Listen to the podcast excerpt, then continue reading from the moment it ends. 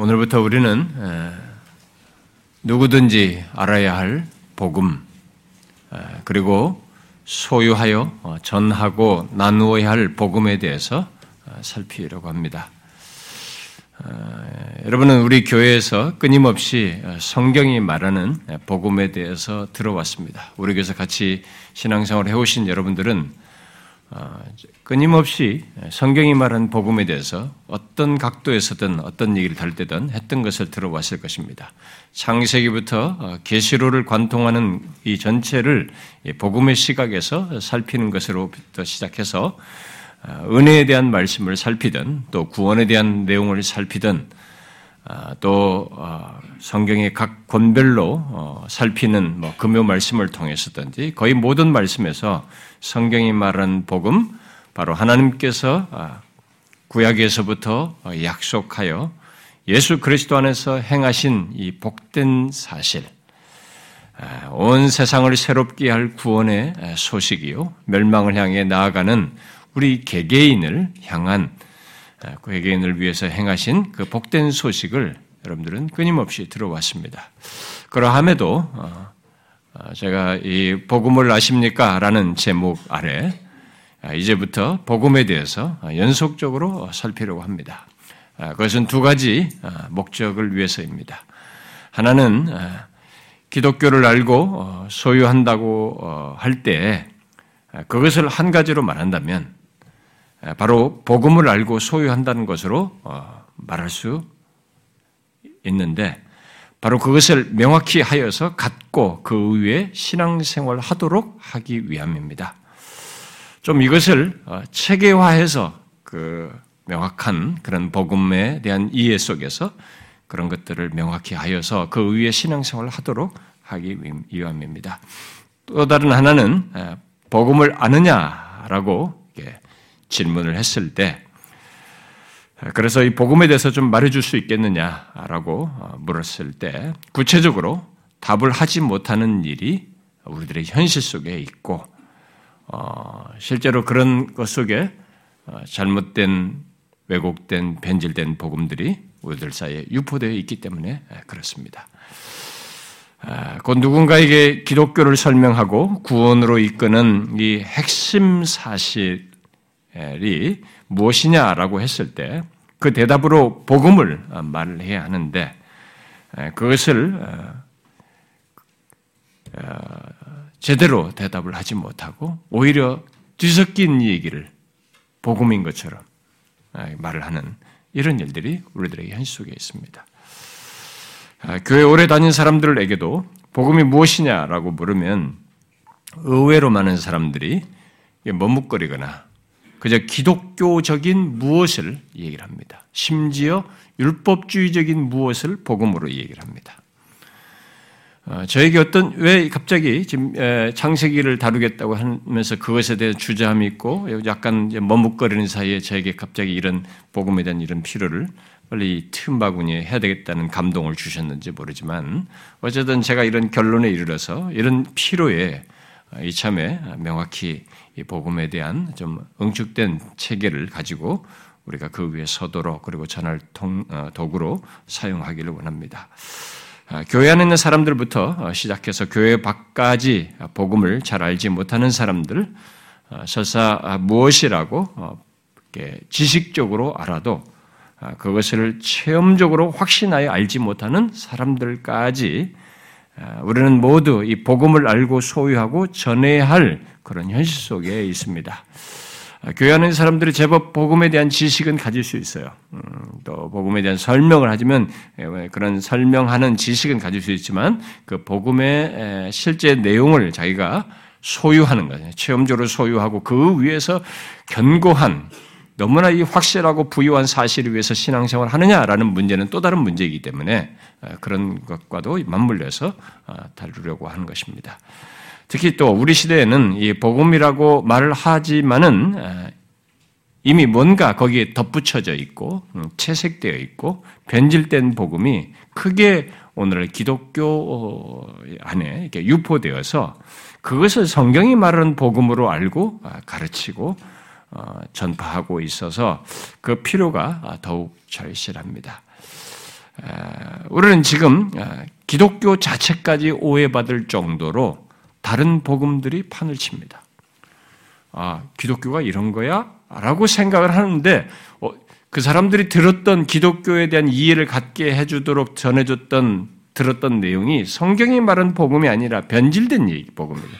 다른 복음을 듣고 그렇게 기독교를 이해하는 이런 일들이 우리들에게 제법 아, 나타나고 있다는 것입니다. 그리고 복음이라고 말을 해도 이제는 전혀 예, 기쁜 소식으로 듣지 않는 시대 속에 우리가 살고 있습니다. 예, 그래서 우리는 성경이 말하는 복음 뒤섞이지 않은 그 원색적인 복음을 알고 소유하여 그것을 전할 필요를 더욱 느끼고 있습니다. 아, 복음은 이 땅을 사는 모든 사람이 들어야 할 소식입니다. 일단 이 세상에 태어났으면 그 사람은 그 태어난 순간부터 한 시점을 향해서 갑니다. 죽음을 향해서 갑니다.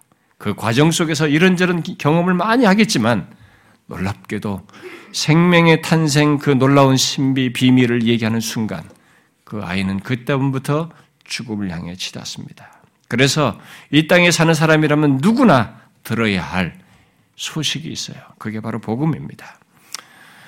아, 그래서 아직 사람들이 몰라서 이 복음에 대해 복음을 정확히 몰라서 어, 이것을 이것으로 인한 그 값진 것과 어, 어떤 가치들 그리고 그것으로 인한 유익과 변화들을 생명을 경험하지 못하는 일이 있을 뿐인데 우리는 바로 이 복음을 제대로 저들이 알고 듣기만 하면 누구나 인생과 운명이 바뀔 소식이기에 우리는 이것을 정확히 알고 또 전할 수 있는 어, 체계로 가지고 있어야 합니다.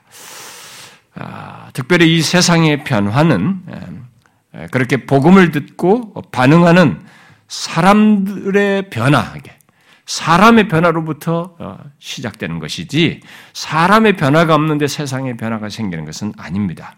그런데 알다시피 1세기로부터 지금까지 전혀 다른 신들을 다 섬겼고 자기 마음대로 살고 다 허망하게 살았던 사람들이 복음을 듣고 변화되었고 그들의 변화는 결국 사회를 바꿨습니다. 아, 국가 체계까지도 바꾸고 모든 것을 많이 바꿨죠.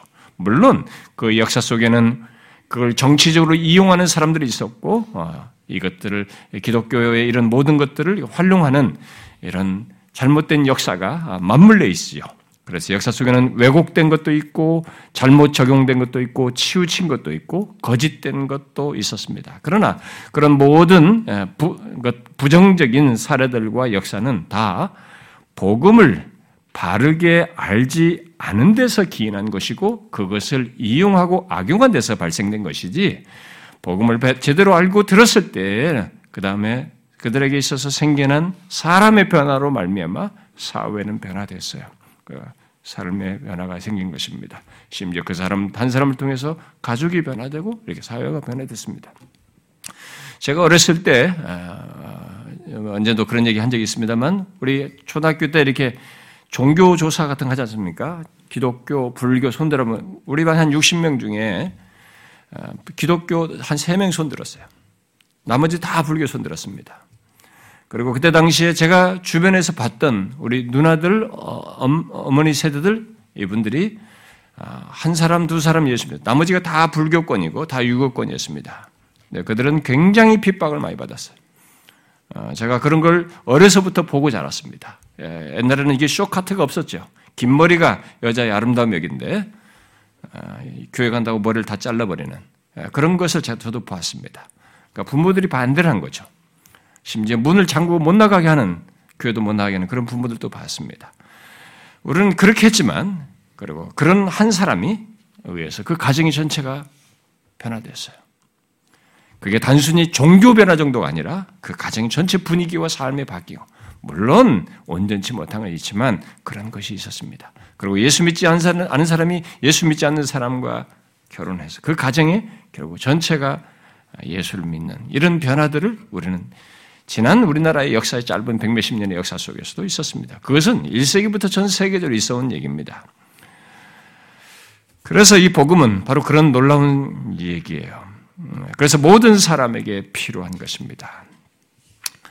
지금도 복음을 바르게 알지 않는 사람들은 예, 복음을 모르는 사람들은 아무리 기독교적인 분위기에 있어도 이제 똑같이 뭐 치우치고 빗나가고 거짓된 모습을 드러냅니다. 지금도 그런 사람들은 우리가 교회당 안에 있어도 그런 모습을 볼 수 있어요. 그래서 우리는 성경이 말하는 복음, 기독교의 핵심이요, 성경 전체의 요약인 복음을 정확히 알고 소유하여 그 위에 선 신앙과 삶을 살면서 복음을 필요로 하는 이 세상과 아, 교회를 다닌다 해도 복음을 모르는 사람에게까지 이 복음을 우리가 전하는 그리고 다음 세대까지 그런 도구로 사용하는 일이 있어야 된다고 믿습니다. 바로 그런 현실적인 필요와 목적으로 이제부터 복음을 정리해서 어, 이렇게 어, 아는 것을 넘어서서 확신하는 데까지 나아가기를 원하고요. 또 그것을 나누고 전파하는 데까지 나아가기를 원합니다. 자, 그러면 지금부터 어, 이 복음을 어떻게 살필까요? 복음을 저는 복음은 예, 로마서로 이렇게 복음을 설명하면 그 복음에 대한 요약이 먼저 이렇게 1장에서 어, 서두에 1장 어, 1절부터 4절 그리고 1장 16, 17절 같은 데서 이게 정의에 해당할 만한 어떤 요약적인 설명이 나오고 그것의 핵심에 대한 구체적인 내용들이 3장 21절 이하부터 쭉 이렇게 설명됩니다. 그러나 바울은 그 복음을 말하기 위해서 그 3장 21절 이후에 말한 그 내용의 전후에 어떤 내용을 각각 이 복음과 연결해서 말을 하는데 아, 그 복음의 내용에 앞서서 말하는 것은 우리가 지금 읽은 아, 여기 1장 18절부터 시작해가지고 3장 20절에 기록된 것과 같이 복음이 필요한 이 세상 조건, 결국 인간 조건을 먼저 말합니다. 그리고 이어서 복음을 말한 다음에 그 다음에 이 복음을 말하면서 그 복음의 주된 내용과 맞물려서 그러면 이 복음에 대해서 어떻게 해야 하는지를 바로 복음에 대한 반응을 덧붙입니다. 한마디로 복음이 어떻게 나의 것이 될 수 있는지를 연관지어서 말을 하고 복음을 알고 소유한 자에게 있는 특권과 증거와 어떤 그런 복됨들 뭐 이런 것들을 연결해서 얘기함으로써 이 복음 안에서 확신을 갖도록 이렇게 말을 해줍니다. 저 또한 대략 그 아, 로마서의 그런 구조에서 말하는 그런 구조를 따라서 복음에 대해서 어, 살피려고 합니다. 복음 자체만 말해도 어, 중요하고 그것만 해도 어, 시간이 사실은 이렇게 응축적으로 하려고 하는 저에게는 정말 모자라긴 하지만 아, 만일 복음 자체만 말하게 되면 우리는 복음을 이게 복음답게 이해를 못합니다. 아, 복음을 그저 놀라운 얘기 정도로 여길 가능성이 커요. 복음이 진짜로 복음이 되려면 왜 복음이 필요한지, 그리고 복음과 나, 그리고 복음과 아, 나뿐만 아니라 다른 사람들의 관계 문제까지 살필 때야 실제적이 되고 이 복음이 나와 관련성이 있어야 되잖아요. 그렇게 돼야 이제 복음을 통한 어떤 유익이 될 것이기 때문에 로마서에서 말한 구조로 살피려고 합니다. 그러나 오늘 이 시간은 좀 여러분들의 양해를 좀 구해야 되겠습니다. 제가 이 평상시와 달리 이 시리 어떤 아, 이 시리즈를 이렇게 가능한 한 좀 응축적으로 몇 번에서 해야지 이렇게 생각을 하고 처음에 이렇게 좀 생각을 했습니다. 왜냐면 한 십 몇 번, 뭐 열 몇 번 이렇게 딱 해가지고 그 안에 대충 해가지고 다 집어넣어서 끝내야 된다 이런 생각을 가지고 이렇게 했었는데요.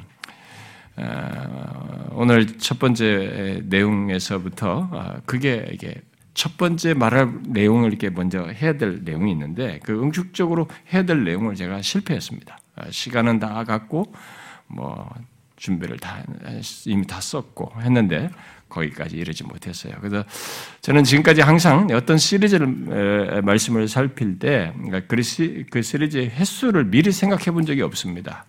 어, 대략적인 전체 구조를 가지고 있지만 그것은 성령의 감동에 따라서 조금 확장되기도 하고 줄어들기도 하는 이런 것을 지금 해왔는데 제가 너무 성급하게 그런 욕심을 부렸어요. 그래서 하다 보니까 이게 아, 처음에 실패를 했습니다.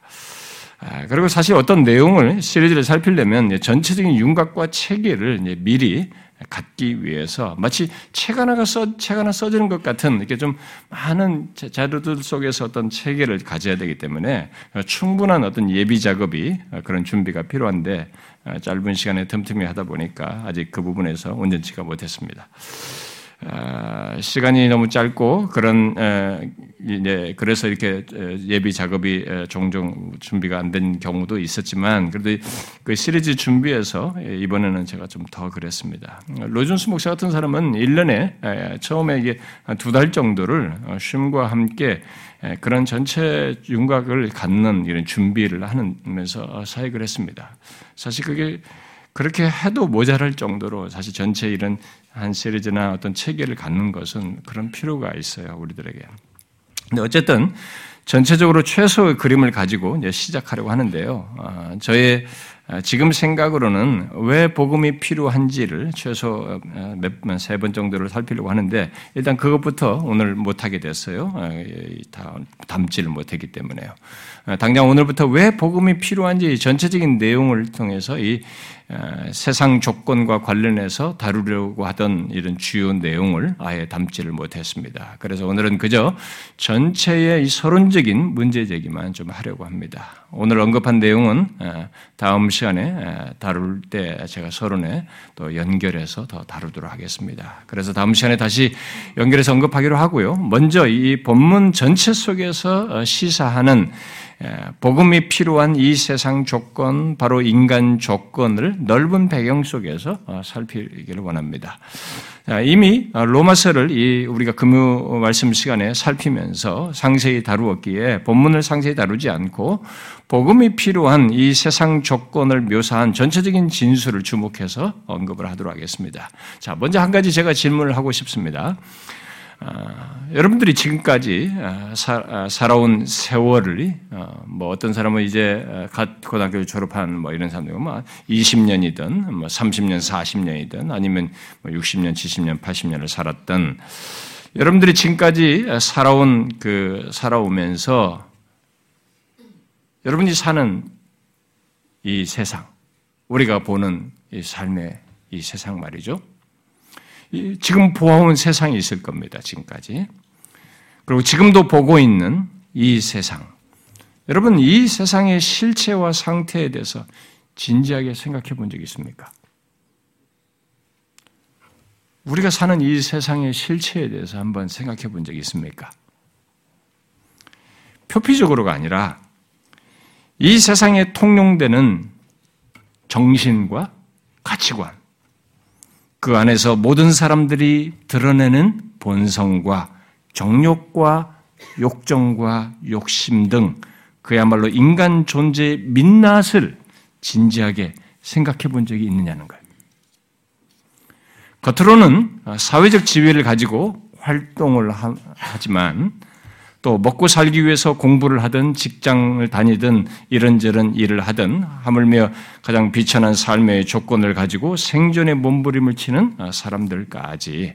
더 나아가서 언제 죽을지 모르는 죽음의 위협을 직면하고 있는 병상의 사람들까지 그 모든 사람들 안에 꿈틀대는 본성과 욕심, 그들이 가지고 있는 가치관과 추구 등 어디를 가나 누구를 보나 그들 속에 그 꿈틀대고 있는 그런 것들을 드러내면서 움직이고 이게 드러나는 이 세상의 실체, 그런 인간의 실상, 이 사회의 실상을 여러분들이 진지하게 생각해 본 적이 있습니까?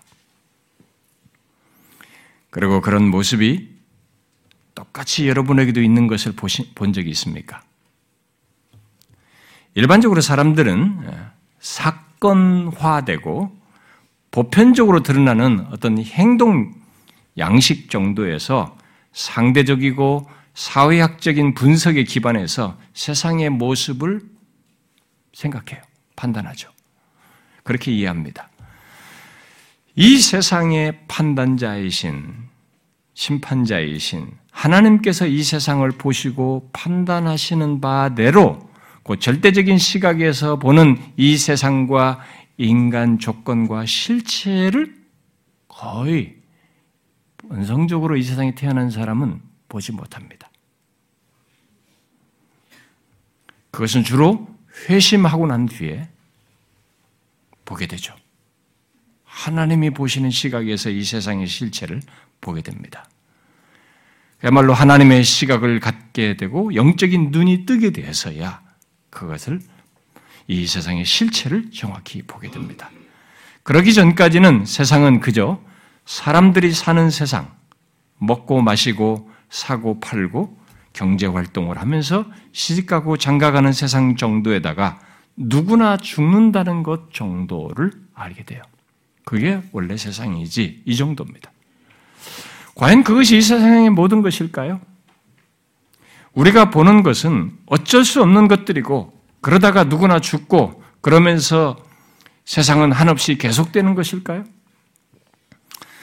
오늘 우리가 읽은 본문은 아무도 보고 싶어 하지 않고 인정하고 싶지 않은 사실, 바로 이 세상의 조건과 상태, 인간의 조건과 상태를 아주 적나라하게 말해주고 있습니다. 피하고 싶고 부정하고 싶은 사실들, 단순히 사회적인 현상으로서가 아니라 모든 인간 속에 꿈틀대고 있는 우리 인간, 우리 자신에 대한 설명이죠. 곧 우리의 욕망과 욕정과 우리 안에서 하고 싶어 하는 열망하는 또 우리의 드러내는 의지와 우리의 삶의 이 저변을 그대로 말하고 있습니다. 바로 하나님의 시각, 하나님의 판단을 따라서 얘기를 해주고 있습니다. 다음 시간에 좀 더 구체적인 얘기를 다루겠습니다만은 그에 앞서서 우리가 먼저 이 본문을 가지고 이 세상의 실체, 바로 우리 인간 존재의 엄연한 모습과 실체를 솔직하게 볼 수 있기를 바랍니다. 뭐라고 말하고 있습니까? 이 세상의 실체, 결국 인간의 실체에 대한 감출 수 없는 진술들이 쫙 기록되어 있어요. 아무리 과학이 발전하고 우리가 사는 삶의 환경이 바뀌어도 비행기가 날고 뭐 우주를 가고 어떤 것이 이런 삶의 환경이 바뀌어도 인간이 하나님과 또 다른 사람들에 대해서 또 자기 본성에 대해서 뭐라고 말하고 있는지 여러분 한번 보십시오. 뭐라고 말하고 있습니까? 예나 지금이나 여전한 모습을 얘기하고 있습니다. 오늘 본문의 내용은 AD 한 60년이 채 되지 않은 때 기록된 내용입니다. 곧 1세기 당시의 사람들이 공감할 내용들이고 그들이 이 편지를 받았을 때 다 알고 공감할 그런 내용들이고 그들에게 있는 내용을 말하고 있는 것입니다. 그런데 이 내용들은 약 2000년이 가까이 지난 지금에도 우리들에게서 그대로 있는 내용입니다. 대략적으로 어, 여러분들이 보시면 본문 18절부터 32절까지 이 세상의 모습과 상태를 기술한 이 내용들을 잘 보면 진짜 우리들에게 그대로 있는 것입니다. 여러분들이 차분히 성경을 펴고 대략적으로나마 여기에 진술된 이 세상 조건, 인간 조건을 한번 보십시오. 불의로 진리를 막습니다. 그게 세상이고 사람의 모습이에요. 불의로 진리를 막습니다. 경건치 않습니다. 추하죠. 불의합니다. 하나님을 알되 곧 어떤 사람의 말대로 마음 깊이 하나님께서 모든 것을 창조하신 이런 세상의 삶으로서 뭔가 신에 대한 의식이 있고 그래서 하나님께 모든 것을 빚졌음을, 빚졌음을 알면서도 하나님을 영화롭게 하지 않습니다. 또 감사하지도 않습니다. 오히려 그 생각이 허망하여져 있습니다. 미련하고 어두워져 있습니다. 스스로 지혜 있다고 하지만 어리석습니다. 세상 지식, 전문 분야의 어떤 지식은 쌓을지 모르지만 삶을 이해하고 자신의 운명을 이해하고 이런 모든 것에, 것에 대한 분별력은 갖지를 못해 있어요. 미련합니다. 하나님의 영광을 유한하고 썩어질 사람이나 새나 짐승이나 기어다니는 동물 모양의 우상으로 바꾸었습니다. 그건 예부터 지금까지 계속되는 내용입니다. 현대식으로 말하면 하나님 대신 다른 것을 신으로 두어서 섬기고 있습니다. 마음의 정욕대로 더러움을 드러냅니다. 그리하여서 서로 자신들의 몸을 욕되게 합니다. 하나님의 진리를 거짓 것으로 바꿉니다. 피조물을 조물주 대신 하나님보다 더 경배하며 섬깁니다. 이상하게 하나님은 안 섬기는데 이상하게 뭔가 피조물을 섬기는 데는 열심입니다. 집에다 갖다 놓고 그걸 특이한 그런 모습을 예로부터 지금까지 쉬지 않고 인간은 드러냅니다. 부끄러운 욕심을 따라 남자가 남자에게 여자가 여자에게 음욕을 드러내며 부끄러운 일을 행합니다. 자신들의 마음에 하나님 두기를 또한 싫어합니다. 상실한 마음을 따라 합당하지 못한 일을 하면서 삽니다. 구체적으로 말해 불의와 추악과 탐욕과 악의가 가득합니다. 시기와 살인과 분쟁과 악독이 가득합니다. 내가 언제 살인했어? 성경은 살인의 시작부터 얘기합니다. 미움부터 얘기해요. 수근수근하고 비방하고 하나님께서 미워하는 모습을 갖고 능욕하고 교만하고 자랑하고 악을 도모하며 부모를 거역하고 우매하고 배약하고 무정하고 무자비합니다. 한 걸음 더 나아가서 이런 죄악된 일을 행하는 자에 대해 하나님께서 정하신 심판을 알고도 자기도 행할 뿐만 아니라 심지어 그런 일을 행하는 다른 사람들을 옳다라고 합니다. 자기가 죄를 지으면서도 다른 사람 죄 짓는 것, 이런 것들을 행하는 것을 옳다라고, 괜찮다고, 법적으로 정당하다라고 말합니다. 여러분, 너무 정확한 진술 아닙니까? 이 성경에 기록된 내용이. 이것이 바로 우리가 사는 세상의 실상이고 인간의 모습입니다. 여러분은 세상의 이러한 모습과 상태, 그 실체를 정확히 인지하십니까? 아침에 해가 뜨고 밖에 밤이, 밤이 되면 해가 지는 이 세상의 껍데기 말고 지금 말한 것과 같은 것들로 가득한 이 세상. 아니, 그런 것들을 행하는 사람들로 가득한 이 세상을 보느냐는 것입니다. 그야말로 사람이 있는 곳이라면 또 사람이 있었던 시대, 그런 때로부터 어느 시대든 어느 나라든 어느 장소에서든 이런 모습이 멈추지 않고 계속되어 오고 있는 이 세상을 보십니까? 본문에 기록된 1세기로부터 약 2000년 전, 지금으로부터 보면 약 4천여 년 전에도 이런 모습이 있었다는 기록물이 남아 있습니다. 그게 고대 사회, 고대 근동 지방의 그런 문서들 등도 남아 있지만 성경에 기록되어 있어요. 바로 소돔과 고모라 사람들입니다. 이미 그때 당시부터 호모섹스가 있었고 동성섹스가 다 있었습니다. 그러나 여러분 본문에 기록된 뒤로 거의 또 2000년이 지났습니다. 지난 오늘을 한번 보십시오. 여러분 여기 기록된 것 중에 어느 것 하나도 부정할 것이 있습니까? 없습니다. 여기 언급된 내용들을 그대로 가지고 드러내며 사는 곳이 바로 우리가 지금 살고 있는 이 세상이고 사람들의 모습입니다. 우리가 보아야 할 세상의 모습과 상태, 그 실체는 바로 그것입니다. 사람들은 나면서부터 그런 세상을 보며 자신도 똑같이 그런 세상을 만듭니다. 예외 없이 그런 세상을 이루는 장본인들이 된다는 것입니다. 마치 그것이 인생의 전부인 것처럼 그리고 그렇게 사는 것이 인생의 낙이고 최고의 즐거움인 것처럼 여기며 사람들은 살아갑니다. 저는 지금 단순히 이 세상의 타락, 바로 인간의 타락상을 알자고 말하는 것이 아닙니다.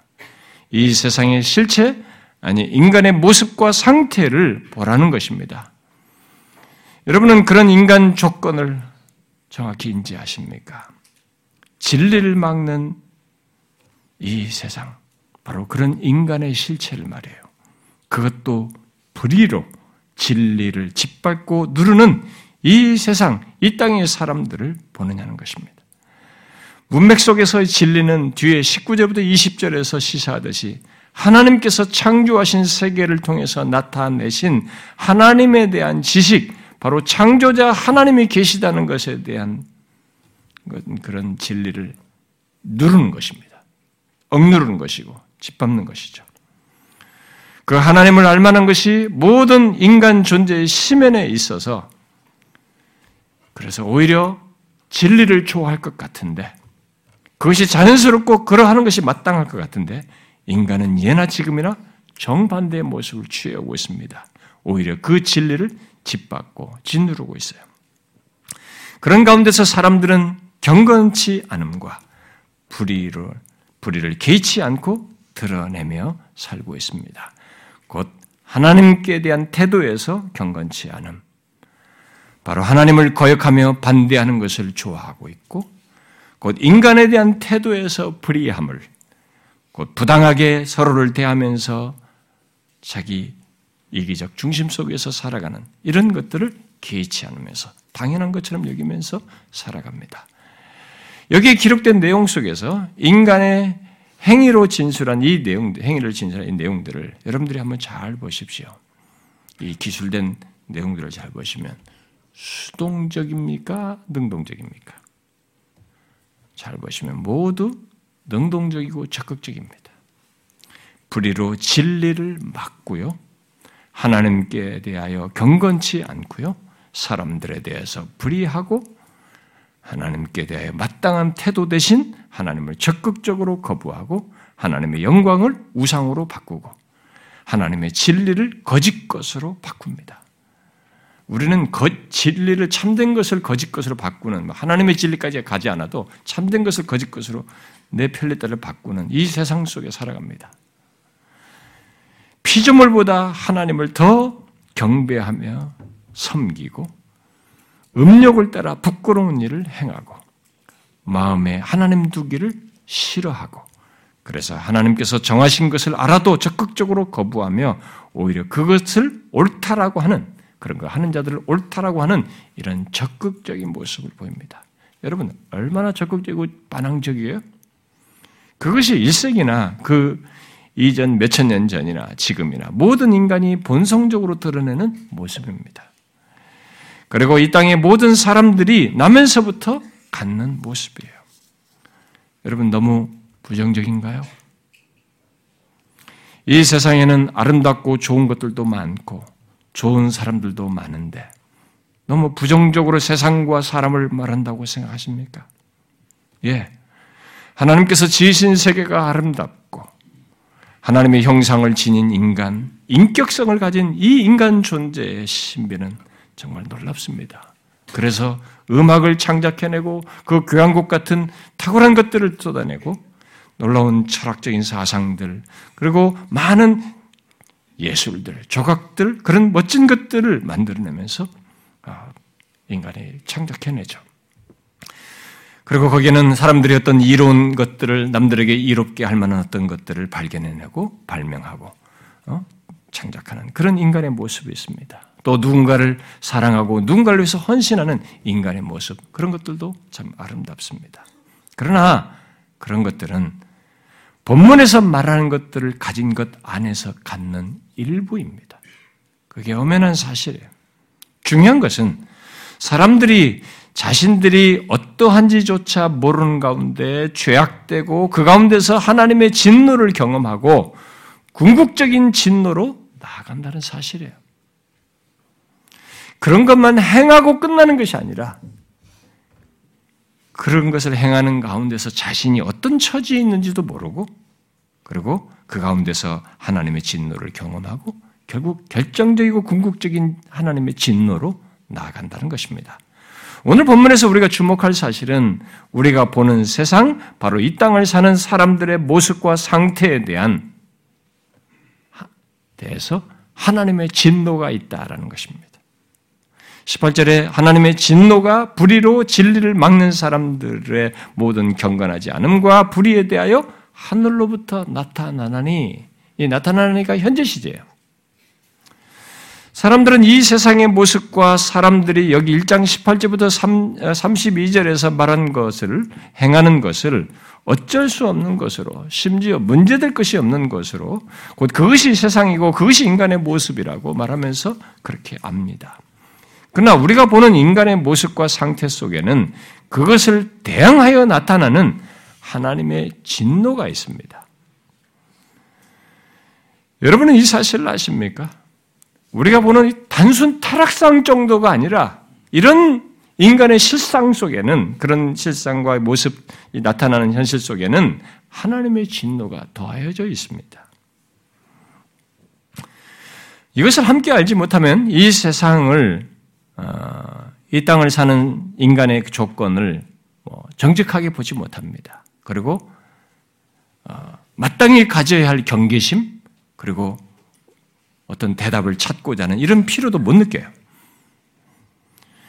그러나 현재 우리가 보는 이 세상, 인간의 모습과 상태 속에는 오늘 본문이 말한 것처럼 하나님의 진노가 나타나나니 하나님의 진노가 있습니다.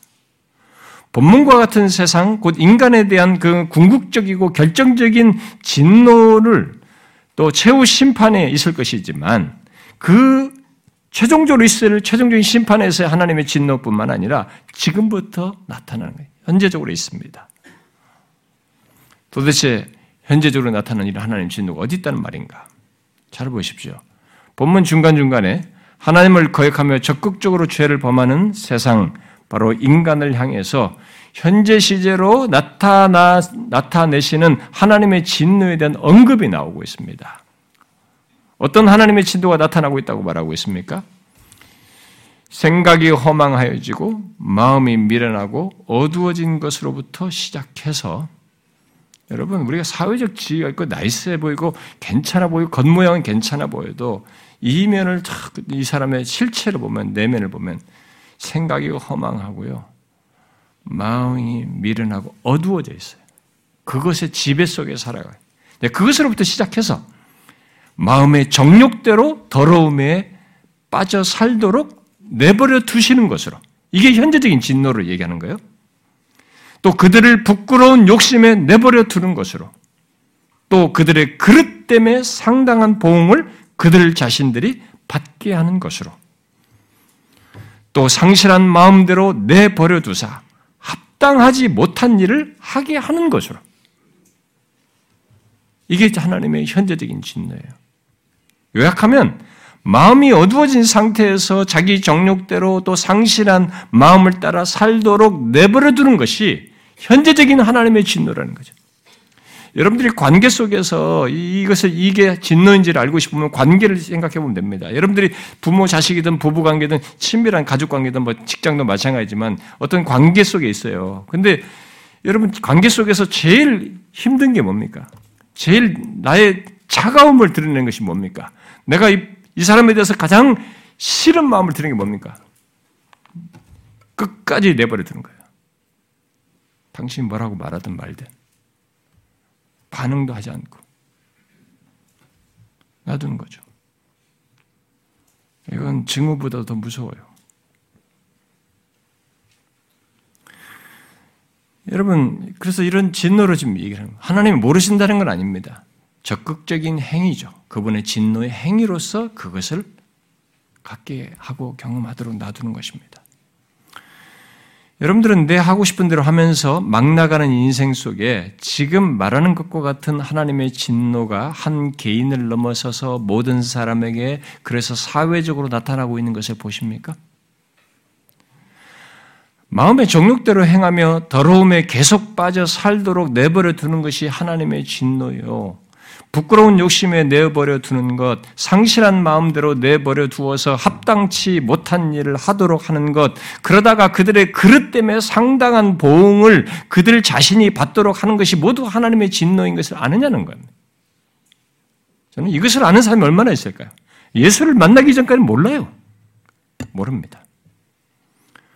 본성대로 행하며 살며 막 나가는 것은 그것의 파국과 비극 그리고 하나님의 심판에 앞서서 이미 하나님께서 그를 향해서 진노를 나타내시고 계신 것에 대한 설명이에요. 여러분은 지금 우리가 보는 이 세상, 바로 인간들이 바로 그런 조건에 있다는 것을 알고 보십니까?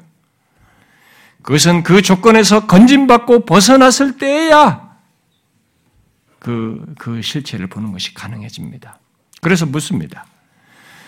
여러분은 그런 현상적이고 사회학적인 통계나 자료 그에 따른 판단 정도가 아니라 이런 하나님의 계시의 시각에서 결국 하나님의 판단에 따라 예, 하나님의 진노가 나타나는 이 세상 조건, 바로 인간 조건을 정확히 보십니까?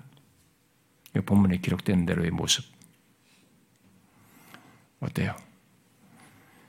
여러분은 능동적이고 적극적으로 하나님을 대항하며 자신의 본성과 욕심과 정적으로 행하며 자신이 신이 되어서 행하는 인간의 모습뿐만 아니라 그 그런 조건에 나타난 하나님의 진노까지 그래서 숨통이 트여지지 않으면 거기서 건진받지 않으면 이 현재적인 진노를 넘어서서 궁극적인 진노를 받아야 마땅한 인간 조건을 이 세상 조건을 보십니까? 보셔야 합니다. 아, 이 세상에 사는 기간 동안에 반드시 한 번은 보셔야 합니다. 이걸 못 보고 죽는다는 것은 그냥 비극으로 나아가는 것입니다. 특별히 이 자리에 계신 여러분들은 그것을 보셔야 합니다. 이건 피할 문제가 아닙니다. 두루뭉실하게 넘어갈 문제가 아닙니다. 그냥 있는 사연 현상이라고 생각할 문제가 아닙니다. 세상이 원래 그렇지 하면서 갈 얘기가 아닙니다. 아니에요. 오늘 본문은 그렇게 말하지 않습니다. 혹시 여러분들 중에 지금까지 이런 인간 조건을 모르고 못 보셨다면 이제부터라도 이 하나님의 말씀의 비춤을 따라서 피하지 말고 또 대충 넘기지 말고 솔직하고 정직하게 이 세상과 자신을 보십시오. 실체를 보시라는 겁니다. 그리고 물으십시오. 과연 그런 인간 조건의 끝이 무엇일지, 정말 그것이 다인지, 그렇게 살다가 죽고 마는 것인지, 그리고 그 조건 외에 다른 것은 없는지, 그런 인생과 결론 말고 다른 것이 또 있는지 물으십시오. 여러분의 질문이 정직하다면 여러분은 자연스럽게 한 기쁜 소식, 우리가 복음이라고 말하는 것에 귀를 기울이게 될 것입니다. 이 복음, 그런 조건에서 다른 길이 있다는 이 놀라운 소식이 여러분들에게 특별하게 와닿을 것입니다. 바로 그런 인간 조건에서 구원하시기 위해서 하나님께서 예비하시고 예언하여 약속하셨다가 마침내 그런 조건의 인간을 구원하기 위해서 하나님께서 친히 이 땅에 오셔서 모든 것을 이루신 놀라운 소식, 지금은 제가 간단하게 설명했지만 나중에 상세하게 설명할 너무나 어마어마한 사실에 이 놀라운 소식에 귀 기울이게 될 것입니다. 아무것도 모르고 그저 예수 믿으면 구원 얻는다라고 하는 이런 단문으로 그런 비교할 수 없는 이 정말 놀라운 이 기쁜 소식을 축약하는 것은 비극이에요. 그런 식으로 예수를 알면 안 됩니다. 복음을 알면 안 돼요. 복음은 오늘 우리가 읽은 본문에서 말하는 어둡고 절망스러운 인간 조건에 진짜 빛과 생명을 주는 기쁜 소식입니다. 여러분, 칠흑 같은 어둠에서도 조금만만 비춰서도 방향을 잡을 수가 있습니다. 여러분, 그런 경험을 해보셨나요? 굉장한 겁니다. 인생 경험에서. 그런데 이게 나의 운명, 영원한 것과 관련해서 바로 그것을 말해주는 것입니다. 바로 그런 절망스러운 조건에서 벗어나는 길, 그것의 끝이 아닌 절망적인 조건이 끝이 아닌 참 생명과 구원이 있다는 기쁜 소식이 있습니다. 여러분은 이 기쁜 소식 또한 함께 아는 자입니까? 본문 같은 세상 인간 조건에서 건진받는 놀라운 받을 수 있는 놀라운 길을 말하고 있는 그 복음을 아시느냐는 겁니다. 이 땅에 태어난 인간이 들을 수 있는 소식 중에 최고의 소식. 일회성 기쁜 소식이 아니라 사는 날 동안 계속 기쁜 소식으로 들려지는 놀라운 소식. 심지어 죽는다라고 하는 임종의 순간에서까지 나에게 기쁜 소식으로 지니게 되는 이 복음을 아느냐는 거예요. 어떻습니까? 아십니까? 다시 한번 여러분들이 이 부분에 대해서 확인해 보십시오. 본문과 같은 인간 조건과 함께 복음 또한 내가 함께 알고 있는지, 그것이 기독교의 시작이고 구원과 삶의 시작입니다. 인간의 새로운 운명의 스타트예요. 오늘날 교회 밖은 두말할 것 없고 교회당 안에 있는 사람들까지 복음을 정확히 알지 못하는 아, 이 현실은 정말 기이한 현실입니다. 그 이유 중 하나는 값싼 은혜가 만연하고 어, 그냥 교회 나오면 구원을 받고 뭐 복음에 말하는 내용들이 자기 것이 되는 것처럼 이렇게 쉽게 말하는 이런 오늘날 현실이 되어 있고 채색되고 덧칠된 복음, 변질되고 왜곡된 가짜 복음이 예, 성경이 말한 복음으로 크게 전파되고 있어서 그렇습니다. 저는 여러분들이 복음을 제대로 알고 소유한 자가 될 뿐만 아니라 이 시대를 사는 그런 가짜 복음이 만연한 이 시대를 사는 책임자로서 바른 복음을 알고 소유하여 나누고 전하는 자가 되기를 소원합니다. 오고 오는 세대 속에서 우리는 그 책임을 져야 합니다. 우리가 옛날 시대 태어났다면 옛날 시대대로 해야 되지만 이 시대는 이 복음조차도 기독교의 핵심까지도 왜곡되고 변질되어 있기 때문에 우리는 거기에 대해서 바른 복음에 대한 이해를 가지고 그것을 전해야 할 이유, 사명을 가지고 있습니다. 다음 세대는 더욱 더 상황이 안 좋을 것입니다. 이 복음과 관련해서. 그래서 순전한 복음을 알고 그 위에서 신앙과 삶을 갖고 전하는 것은 더욱 중요한 사명이 될 것이고 필요가 될 것입니다. 진실로 우리가 이 땅을 살면서 하는 일 중에 최고의 일이 뭐겠어요?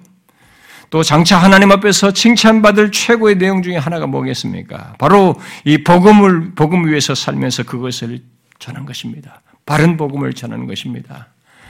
거짓된 복음을 전하는 것이 아니라 바른 복음을 전하는 것이에요. 그리스도께서 다시 오시기 전까지 갈수록 성경의 예언대로라면 갈수록 그리스도를 믿는다 하지만 사실상 그리스도를 믿는 자가 아닌 거짓 선지자를 따르는 그래서 거짓 뒤섞인 복음이 판을 치고 거짓된 신앙과 배교적인 모습이 두드러질 것입니다. 그런 시대적 환경 속에서 여러분 무엇이 우리에게 가장 요긴하고 중요하겠어요? 바로 성경이 말한 그 순전한 복음 위에 서서 살고 그 복음을 전하는 것입니다. 자녀들을 생각하십시오. 다음 세대까지. 그래서 우리들의 자녀들을 위시해서 자라나는 세대까지 이 놀라운 복음을 전해야 합니다. 우리는 그렇게 다음 세대까지 생각하여서 온전한 복음을 알고 전하는 통로가 되기 위해서 구해야 할 것입니다. 주께서 이제 우리가 이런 복음을 알고 정확히 하는 과정 속에서 우리에게 복음에 대한 소유와 함께 그렇게 다음 세대까지 복음을 전할 내용으로 무장하여서 전할 수 있는 저와 여러분이 되기를 소원합니다. 기도하겠습니다.